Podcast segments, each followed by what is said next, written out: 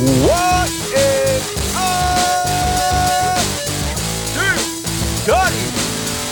Happy Monday, everyone. October 31st, Halloween. Yeah, it's a spooky day, especially after that butt whooping by the Eagles, 35 to 13. But it's all right. We're Pittsburgh Steelers fans. We press on, baby. We got six Super Bowl rings. We got legend. We got history. We got tradition. We're not going to let a loss set us back. We're going to keep our eyes focused on what this team is doing right now. That's rebuilding for the future. And you know what? It might be a tough year this year. There might be some more L's that we're going to take, but you know what? It's all part of the process. We will get through together. My gratitude to Yins, Yins beautiful, beautiful studyings here on this last day of October Halloween. Hope you are having a fabulous Monday despite the loss. My gratitude to Yins for being supporters of the Still Study, for listening, reading, and sharing my work with your family and friends. It truly does mean the world to me, so thank you for that. Don't forget about the show that I do with Jim Wexell over on his site, The Steel City Insider. Our podcast is called The Steel City Insider Podcast. Jim and I will probably be recording tomorrow, or we may actually take the week off, and maybe record next week prior to the Saints Steelers game. That one will be at Acrisure Stadium. I will let you know as the study sessions unfold this week. And if you haven't checked out the Steel City Insider podcast, please do. Jim is a GOAT, having covered the Steelers since 1995. He's super knowledgeable and insightful about your team. Check it out. It's linked in the show notes. And yes, let's go. Let's let's talk about this game. All last week I talked about how I thought this contest would probably be more difficult than what they faced in Buffalo, but I'll be honest with you, and don't get me wrong, Philadelphia was good, and they put it on the Steelers, but I still think Buffalo was the better team. Buffalo was more dominant than what I saw from Philadelphia yesterday. But regardless, it just it was a measuring stick of where this Pittsburgh Steelers team is. It was a measuring stick of all the challenges and weaknesses and areas for growth. And guess what? They have a lot. You're not hearing anything new there. But I talked about the importance of getting pressure on Jalen Hurts there was some pressure, but not enough to, not enough to factor into the outcome of the game. I talked about the importance of creating turnovers. That obviously didn't happen. And I also talked about the importance of establishing a running game on the Steelers. And that didn't happen. And the result was a 35 13 loss.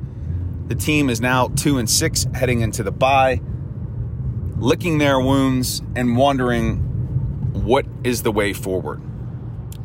And really, wherever you want to start, we can go there and talk about really what needs to improve with this team. But let's start with the defensive side of the ball.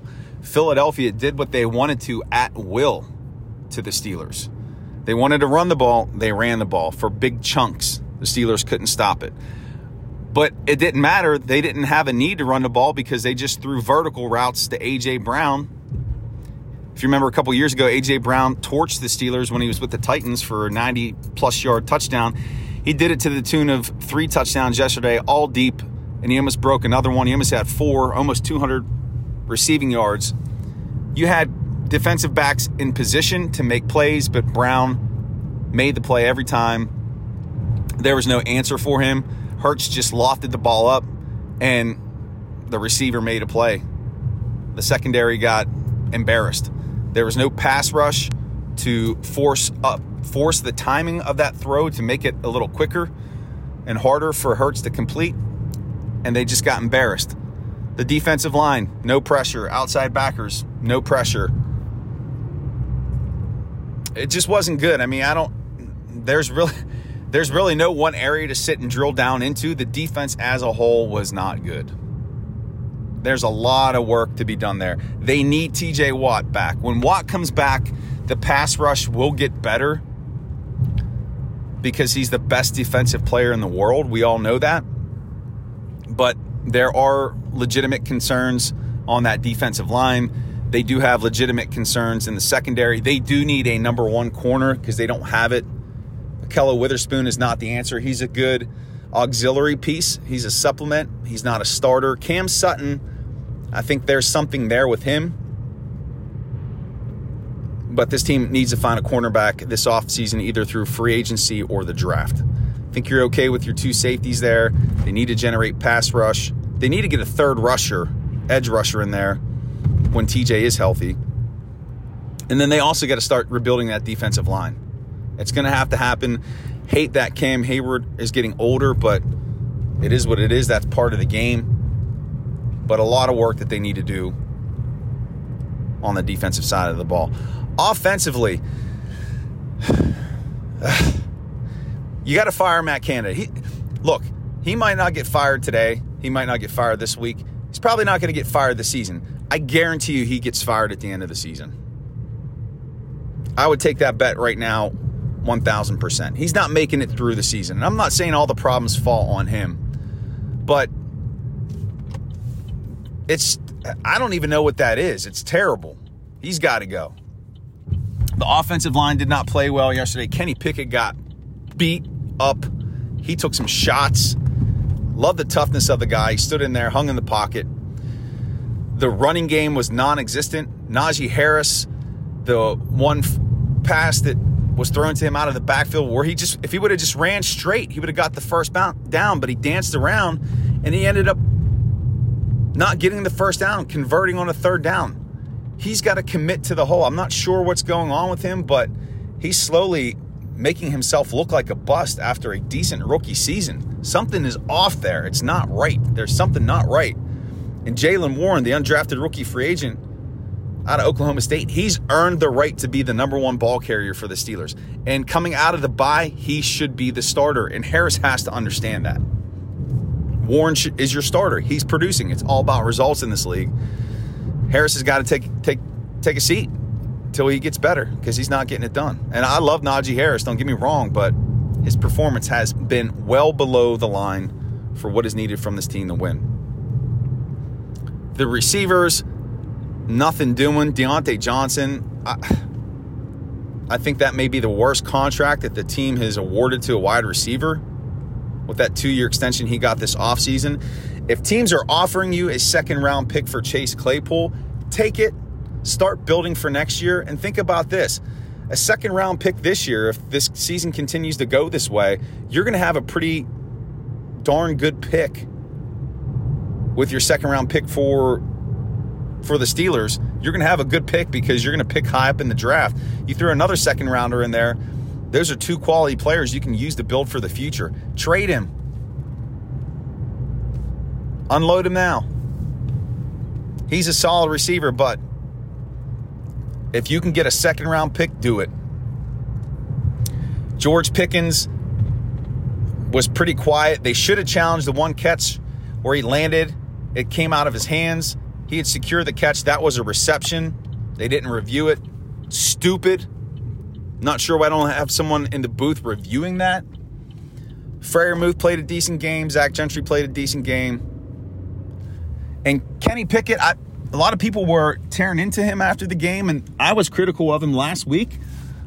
I was encouraged by what I saw this weekend. Again, going into hostile territory in Philadelphia the day before Halloween, and they're having this kid throw over 30 times a game. He's taking all the hits that he is, but he's standing in there. I like his confidence, his moxie. He had the interception at the end of the game. It was a deflection. There are better days ahead for this kid. Once he gets an offensive coordinator that knows his play sheet from his butthole. Because that's definitely not the case right now. Anyway, it is what it is. It's another loss. It's a sixth loss this season. Where does this team go from here? And looking at the second half of the year, they've got nine games left to go. Tomlin, if he wants to maintain his streak of winning seasons, cannot allow his team to lose more than two games.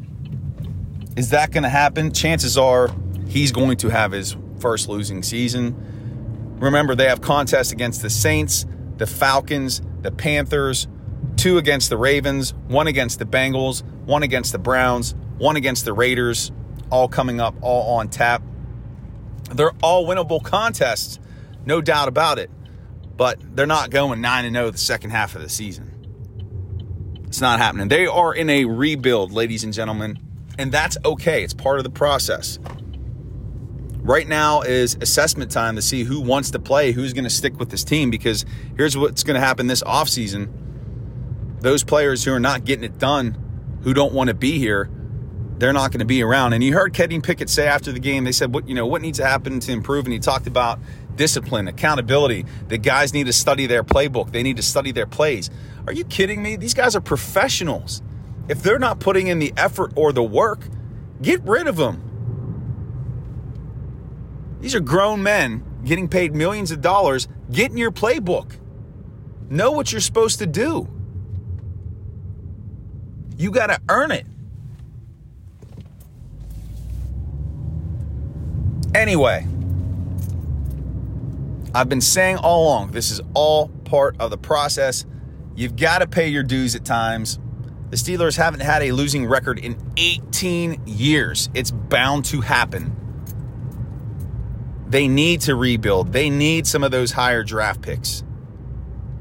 And this is probably the season where that's what's going to happen.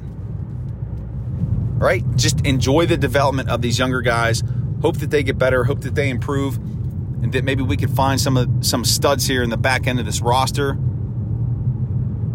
as they build for 2023.